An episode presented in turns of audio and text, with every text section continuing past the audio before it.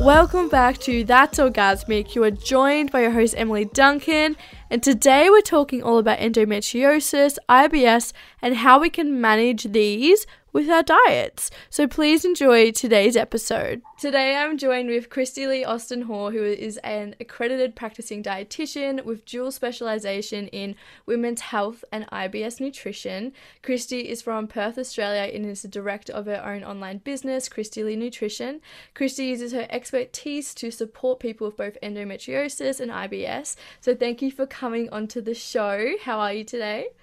I'm really well. Thank you so much for having me on. No worries. Thank you for coming on. Now, I really want to talk about endometriosis today as it's a super important topic. Are you just able to explain for anyone who might not know what endometriosis is?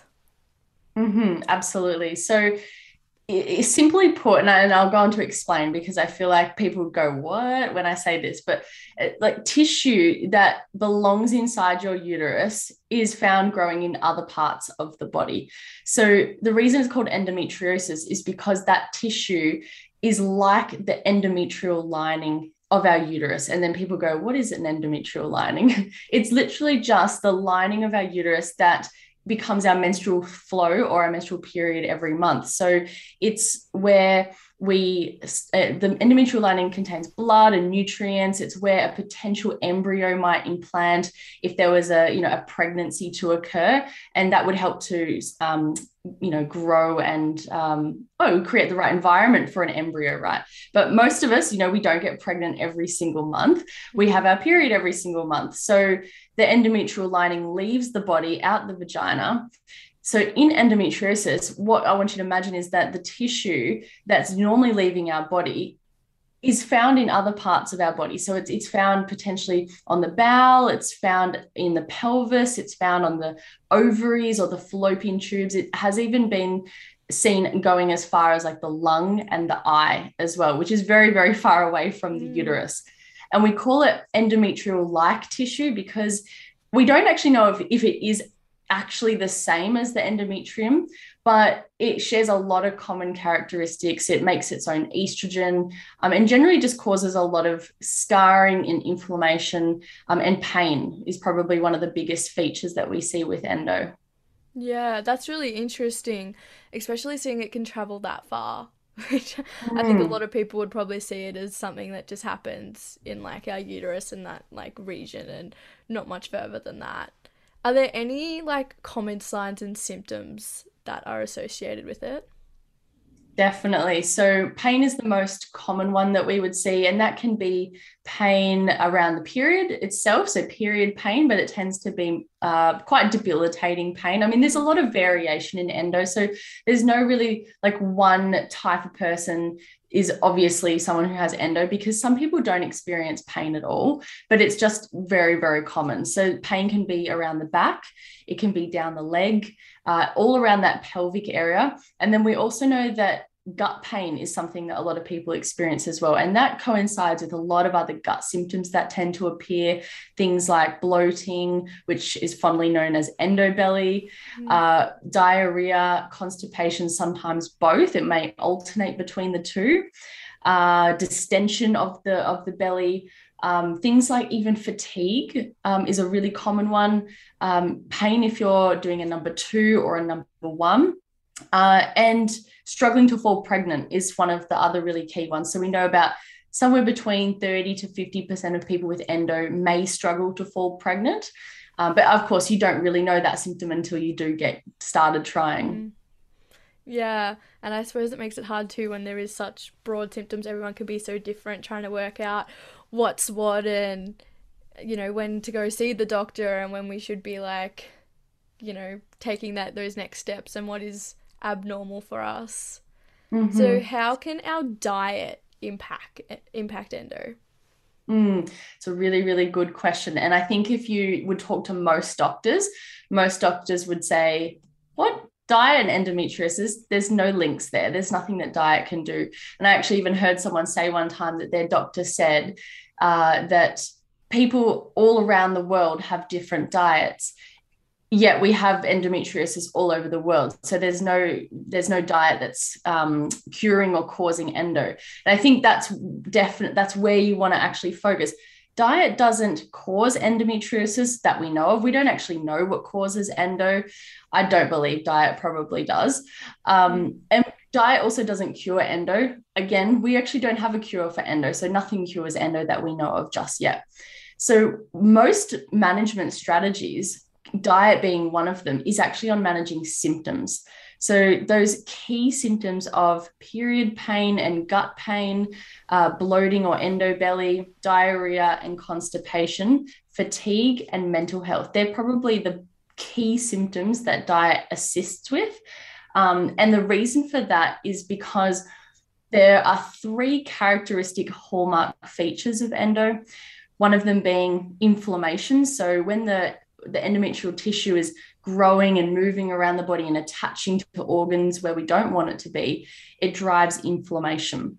Then we have a component of endo that is uh, hormone imbalances. So we see that there tends to be excess amounts of estrogen in the body or progesterone resistance.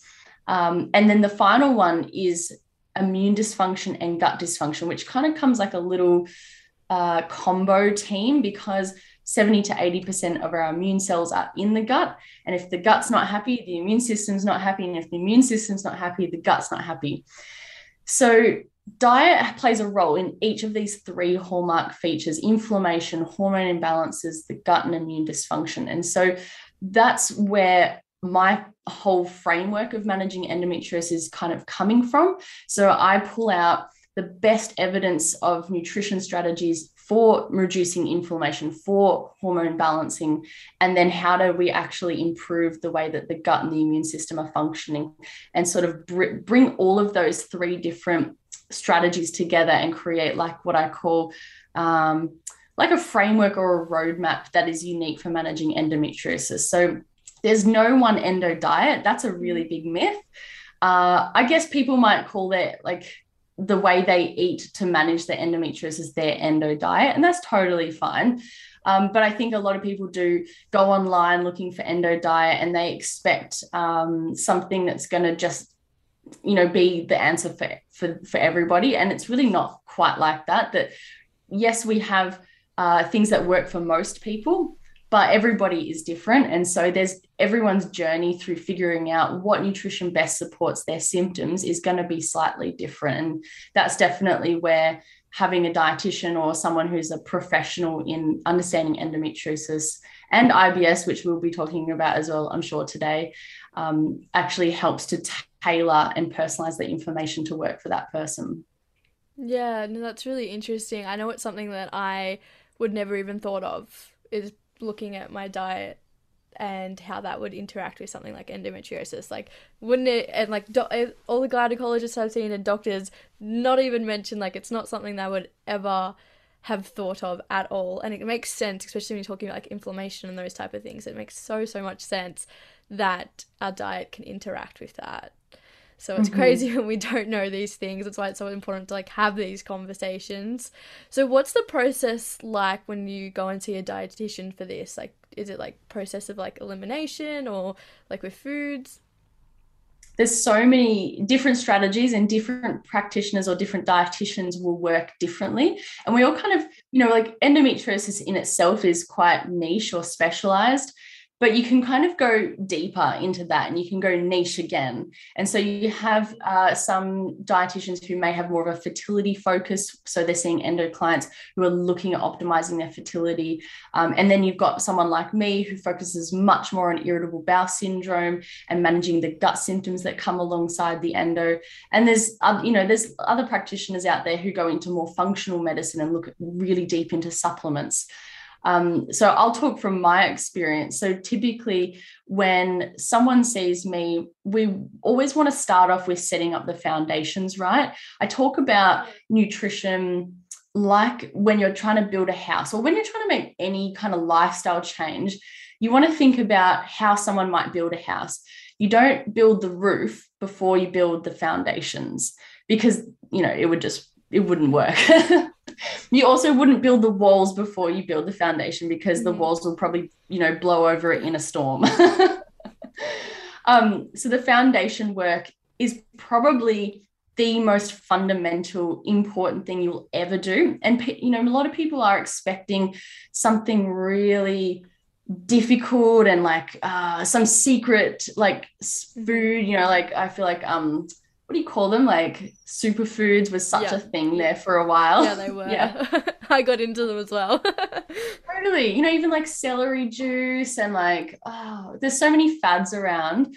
People just think this one thing's going to fix everything. Actually, if we really need to dial back right down to the foundation, that is seriously just looking at some basics around do you drink enough water? Are you are you hydrated? Do you eat regularly through the day or do you skip meals? Do you eat balanced portions of foods or you know are some meals ginormous and other meals too small? Um, are you having way too much caffeine and coffee?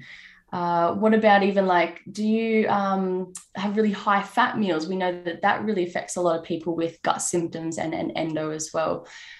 Exercise sleep quality stress management and you know that kind of even like goes a bit beyond diet right there but i guess any any practitioner who practices holistically sh- should recognize that nutrition's important, but it's also important to focus on stress and sleep and exercise because they all work together in a little, uh, like a little team.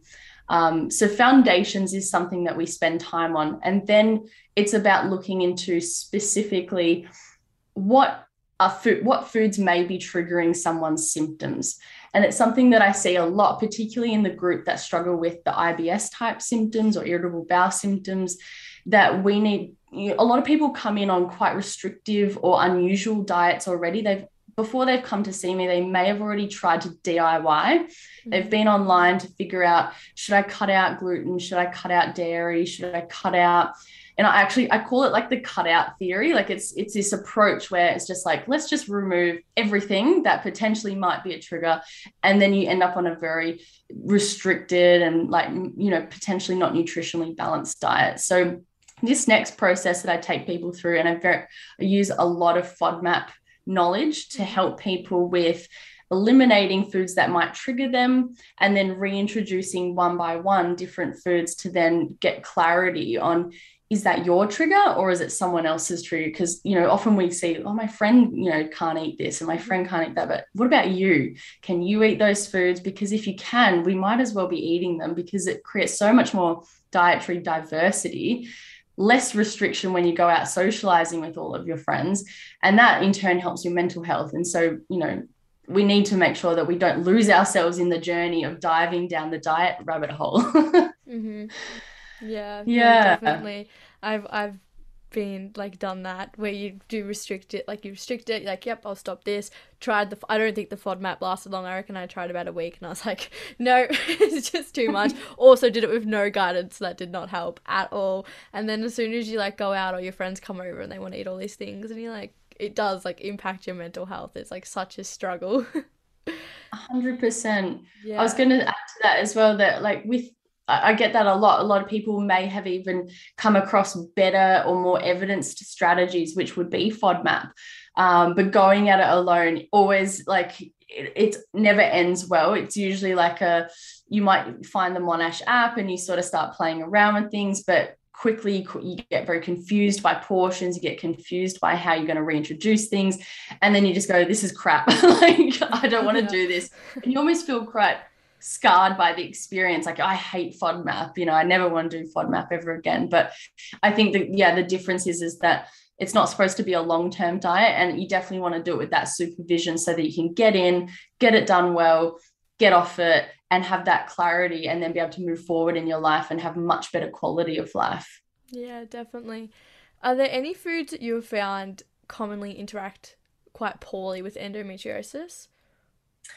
It's a yeah, really good question. Um, because so many people will do that sort of search online. They'll go and have a look because and the reason that they've started doing that look is because you know IBS is three times more common in people with endo. So gut dysfunction is is very impacting. Like, you know, if you're if you're trying to go out for the day and you run to the toilet and then you're hiding in there or you know you can't go anywhere that you don't know where all the public toilets are. It's it's really it's very very impacting. So that's that look online will tell you things like cut out gluten cut out dairy cut out i've seen the most wild lists like corn and eggs and soy red meat um honestly there's like almost nothing left. Yeah, yeah i can imagine so so a lot of people would believe that these are the common foods that impact endo and you know everyone universally needs to avoid them. Um, it's definitely not true. I do see some common things between people and then a lot of variations so some of the common things using structured elimination and then challenging we find that well if actually we, if we even go back a little bit further into the foundation stuff that we talked about most people with endo universally do struggle with large amounts of caffeine, mm-hmm. alcohol, chili, spicy foods. Again, those high fat meals. And that doesn't necessarily mean good fats, bad fats. I'm just saying, even if you eat a ginormous smashed avo for breakfast, you might feel uncomfortable because it's got so much fat. yeah. um, then, when we look at actually doing like sort of more FODMAP work, things that are often really common is fructans. So fructans are a carbohydrate that is found in wheat, garlic, onion, in uh, nuts and seeds. It's found in quite a variety of different foods. And often people will mistaken this for gluten intolerance because fructans are found in wheat. And when you cut out bread from your diet, you go, Oh, I feel better that doesn't automatically mean you have a gluten intolerance, but it's often an assumption that people make because you know most people don't understand what makes up food. You know, mm-hmm. that bread is not just made of gluten; it also has you know it's got fats, it's got carbohydrates, there's fibers in there, there's so many other components of food. So fructan is one key group that props up a lot, but not for everybody. And another key group is lactose. So again, now lactose comes in all of your dairy foods except hard cheese. Hard cheese is, has almost no lactose, so you don't need to worry oh, about it. Really, I didn't know that. Mm-hmm. Anyone that's like potentially has a lactose intolerance does not have to avoid hard cheeses, which is amazing. Right. There you go. yeah. Um, and so uh, a lot of people confuse that for a dairy allergy or dairy intolerance. And again, knowing the composition of what is actually upsetting you is it the lactose or is it proteins in dairy that upset you? Because that is a very different management strategy that like as we've just discovered if you can have cheese you know you can have you can have your cheese plates when you go out with the girls with mm-hmm. for wines you can have cheese on your pizza you can like cheese is just one of the best foods in the world it is and not to think of like when you cut out dairy completely, you really need to then make sure that what you replace dairy with contains calcium, contains B12, contains protein. Um, and that's a that's a big nutrient deficiency I see in a lot of people that try to DIY their endo diets and cut out whole food groups. Um, and just and back to the bread, likewise with bread, when you discover you have a fructan intolerance, that actually means that you can have you can have bread but you just can't have large portions of it. Or you could switch to something called spelt sourdough. A spelt sourdough is actually a wheat based bread but it contains so little fructan that it won't affect you. So you can have your normal kind of like two slices of that and wouldn't feel a thing. And that in itself opens up another whole world of more dietary variety. If there's crumbing on something when you go out to a restaurant or uh, you know there's some wheat used in a product in like I don't know, I can't think of a good example, maybe a breakfast cereal, for example, or a wrap. Um, the, the portion of it might not be enough to trigger someone with a fructan intolerance. But if you had a gluten intolerance, that's totally different. Like you can't even have this the smallest amount of gluten foods before they'll cause you issues. So I'm just really, I'm really, really passionate about people learning about this because the risk of nutrient deficiencies is so high when you DIY. And on top of that, when you have endo, your body needs so much more love and nutrition than the average person because it's constantly on a daily I, don't want to say fighting but it's it's trying to manage the inflammation that's going on from the tissue running around in the body. And so we actually need to fuel someone with endo with more nutrition, more vitamins and minerals, more fiber, more love so that we can try and combat some of those other things. And, and often on the journey to trying to fix up the bloating and fix up the diarrhea and the constipation, we end up going down a bit of a dangerous path of actually uh, choosing diets that don't support us very well. And we end up with those nutrient deficiencies um, that make our symptoms worse in the long run, which I think a lot of people don't realize because it's a slow game. You know, you, you change your diet and it doesn't always, you don't see nutrient deficiencies to, for a few years.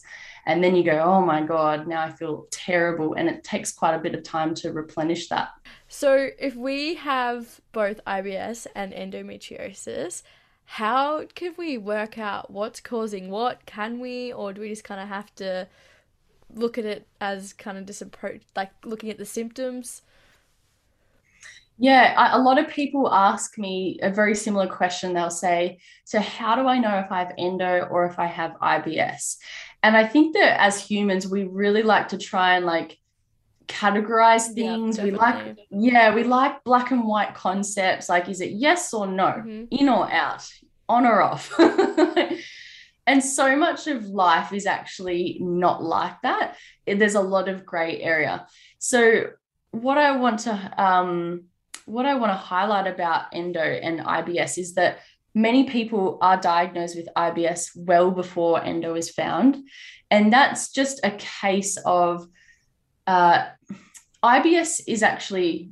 Uh, it's not actually a, what we we don't actually understand what causes IBS either. This was what makes IBS and endo so difficult. We don't know what caused both of them. We don't know how, how to actually stop or cure either of them.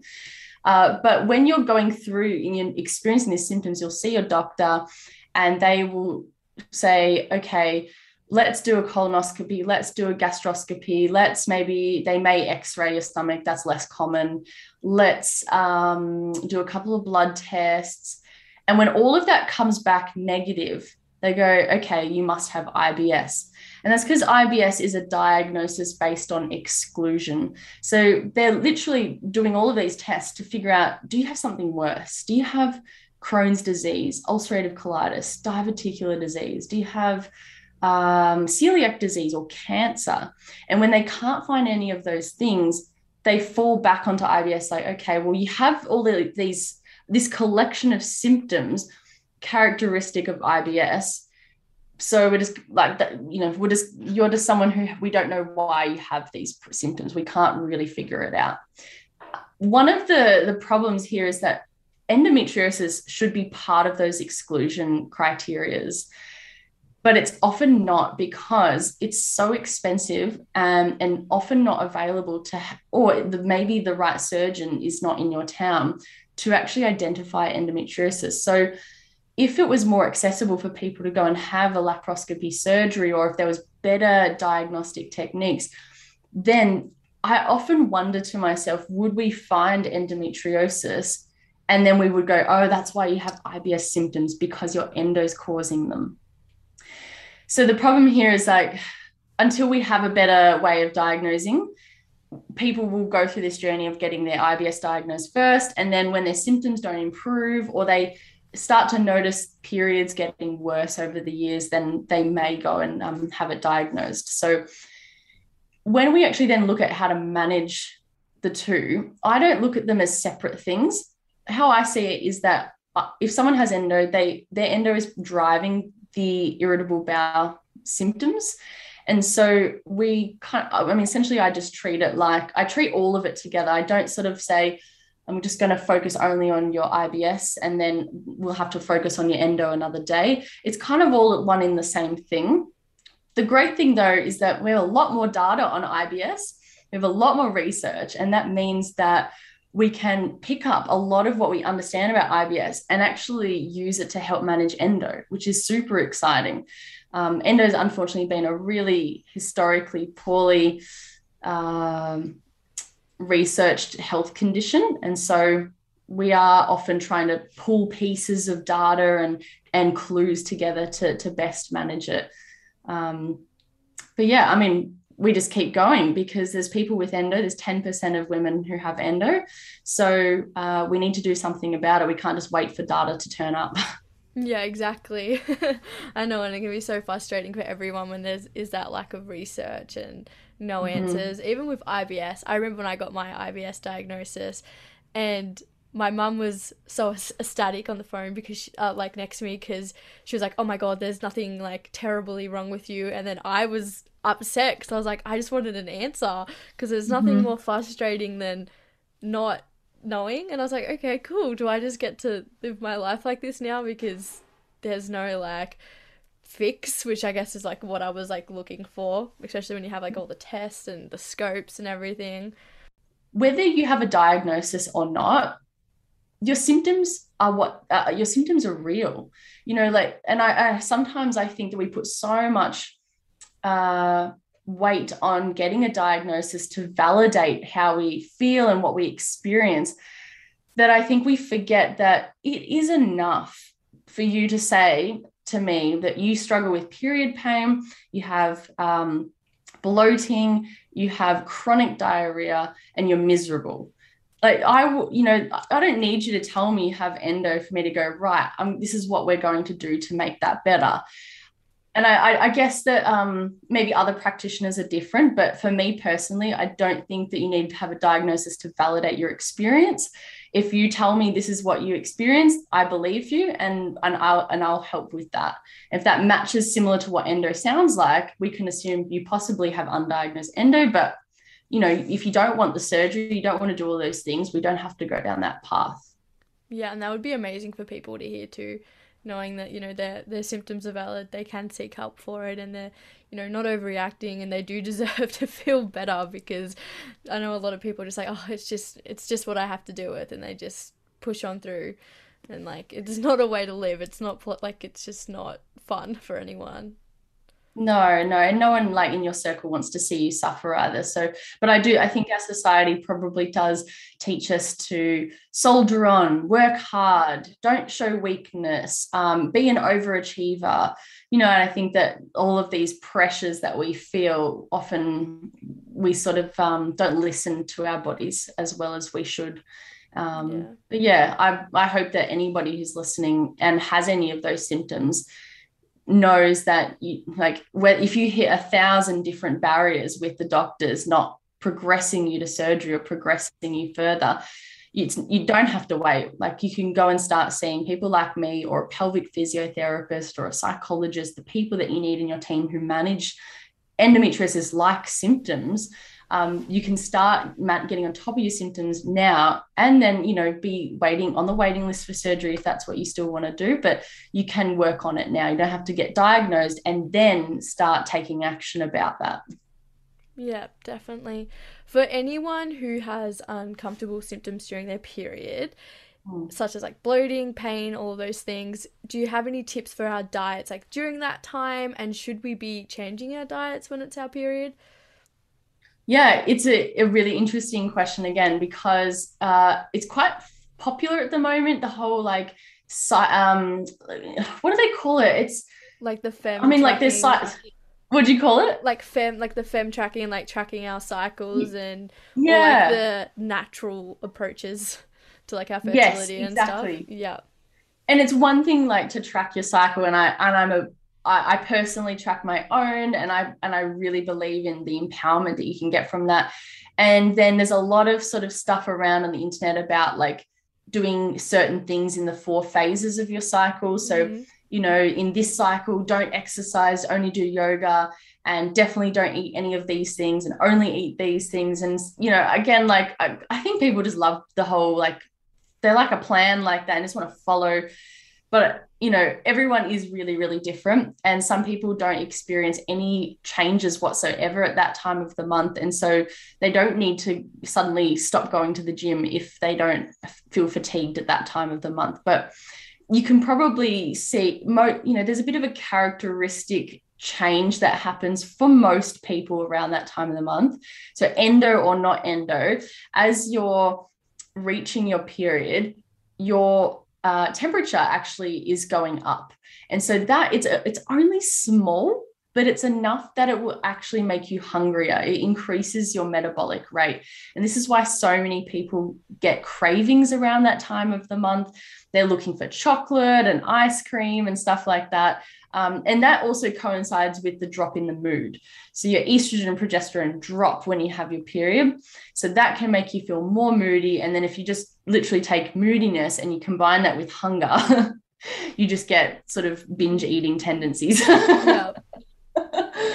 so my best advice is that first of all knowing that can sometimes be really helpful because again you know we can sometimes feel lost. Like why do i feel like this? Oh, i just feel really crap today and i don't know why.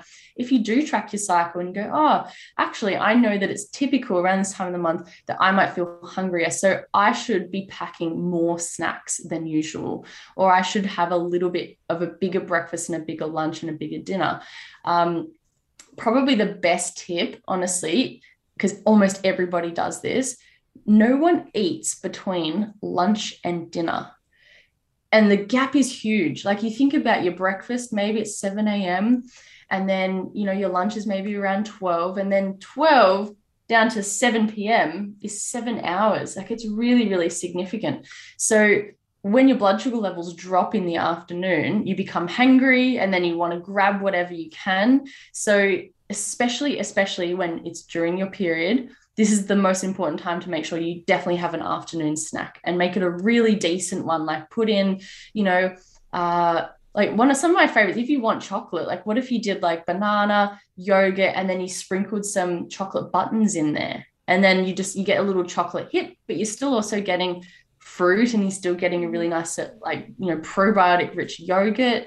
Uh, what if you even you know, my I'm a real savory person. I I love doing like uh like cheese, crackers, olives, and pickles, and and that just makes me feel like I'm having like a little grazing board mid afternoon. yeah, it would. yeah, yeah. So afternoon snack is really really key. Um, the second one I want to talk about is that when you when you are having your period, so the contractions that your uterus is experiencing, to actually remove the menstrual flow is caused by something called prostaglandins. So they're like little inflammatory chemicals, if you like, that our body makes to contract the smooth muscle around the uterus. And then we have our period. So what that causes, that's why we get pain. That's why we experience pain down there because it's like literally like shaking around. so the best thing you can do to try and uh, reduce your period pain is to focus on a more anti-inflammatory pattern of eating. So unfortunately, um, chocolate, ice cream, and chips are like the worst things to eat around your period because they contain saturated fats that are very inflammatory. So I did. I mean, I'm not going to tell you to not have them. Like you could honestly go and go and get like the little, like, you know, individual packet sized kind of versions of these, and then you can manage your portions. um, but ultimately, it's better if you can have more vegetables, more fruit around this time. Make a big stir fry. Um, I don't know, like if you've got like a favorite dish that you can just load up with extra vegetables. If you love spaghetti bolognese, like great heaps, you know, get some zucchini in there and some carrot and mushrooms and capsicum. You can go nuts, put legumes, put corn, mm-hmm. um, and really, really bulk it up. That will make a big difference. Um, and there's a couple of key nutrients as well that can help like magnesium helps with cramping and spasming um, zinc helps with reducing inflammation. Uh, what's another one? Omega-3 uh, reduces the prostaglandins. And iron is something that we're losing at that time of the month as well. So focusing on foods that have are a good source of those nutrients things like salmon um, like uh, prawns or oysters are really high in zinc um, whole grains and legumes contain a lot of magnesium, same with your nuts and your seeds, even like leafy greens as well. I mean, I feel like every like natural food contains some of these, but these are definitely like the best sources of those yeah. nutrients. Um, and also, just the last one is that caffeine uh, you might be more sensitive to caffeine around your period. And a lot of people just look at me like, Chrissy, I'm not giving up my coffee. I'm like, ah, that's okay. You don't have to give up your coffee. Either have less of it or switch to like have a normal one and then switch to decaf and start to reduce yeah. your caffeine. Especially if you have gut issues. I mean, caffeine is just a bit of a nightmare for anyone with gut issues because it's a gut irritant. Um, but it, it, it can uh, increase your perception of pain around your period. And so, doing a little switch even to more herbal teas will reduce inflammation. It keeps you more hydrated, which is just a win win because a lot of people get fluid retention around their period as well. And so, having fluid coming in um, is going to help with like flushing out the extra fluid too. Yeah. Oh, that's all yeah. awesome to know. There's so many good tips in there. Um, I know myself, I was getting my period today and I've got the raspberry bullets next to me and I had my second coffee today and I normally don't. Instantly felt so much more anxious. and I'm like, I know I shouldn't be doing this. it's funny how, like, isn't it, as humans, like, we know what we should do a lot of the time. And if we really listen to our intuition, we, we do know what's best for us and how to look after ourselves and all of that. But we're just so much more complicated than that. And mm. like we're, you know, there's the whole emotional component of food as well. You know, it's one thing to focus on nutrition, but there's so much psychology involved in our food choices. You know, when we're not feeling our best or when we're, you know, looking for a pick me up or we lack energy, we tend to gravitate to the foods that probably won't actually help us really. They might give us a, a short buzz, but they're actually going to set us back we still kind of go there because I mean our brains are so wired that sugar is uh, is you know I don't know it gets you that little that little high again yeah, for a minute. literally, literally. And then you have such a come down. Yeah I talk to my clients a lot about those cycles around like uh, emotional eating and trying to become more of a mindful eater and learning to become intuitive with what your body needs which is something that needs to you know something you can you have to practice for a very long time. But just starting to implement those strategies means that the knowledge that I give people about nutrition can be more easily implemented because we again we know about nutrition a lot of us do but it's the implementation part that we get really stuck with. And that's where a lot of um, the psychology components around food can be really helpful for people. Yeah absolutely. I can imagine it would be. Now mm. i hmm. would love to know you're the first person i'm asking since the brand change so i'm super excited. What is something that is orgasmic to you I love this question. That's amazing.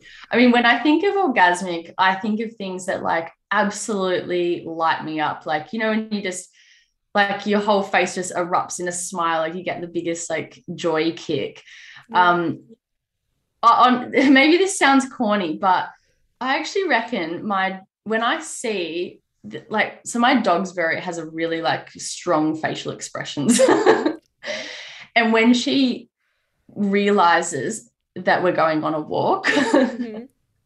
her reaction is just the best I love that. and I almost just can't even wait. Like I finish, I finish up some work and you know close down like my emails and whatever. And I go out there and I literally look around the corner and I can see her like under her like little bed covers, mm-hmm. and I'll literally just go walk. and she's just like bam like she just like jumps out and just goes absolutely mental and it's the best it's the best time of my day don't tell my husband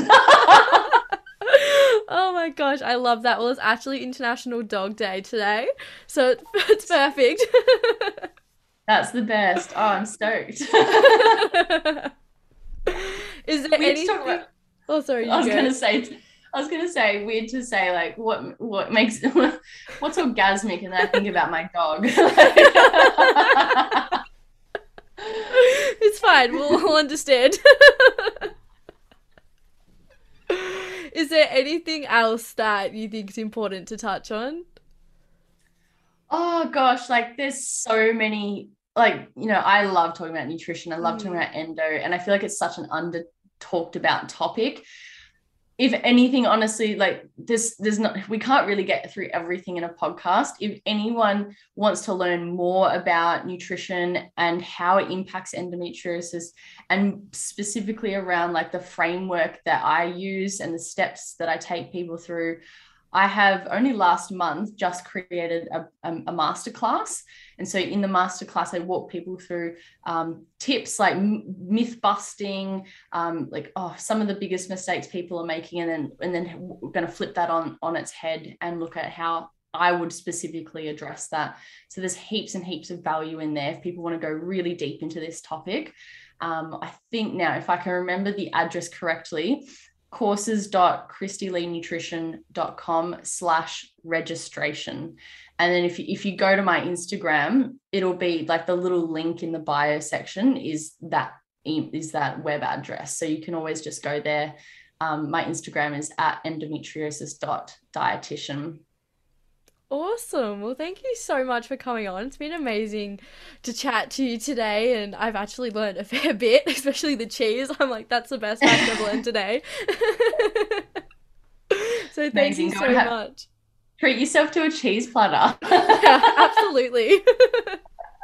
As always, Shaggers, please reach out with any comments, questions, or stories that you have, either through my Instagram that's Orgasmic or my email Emily Duncan at that'sorgasmic.com.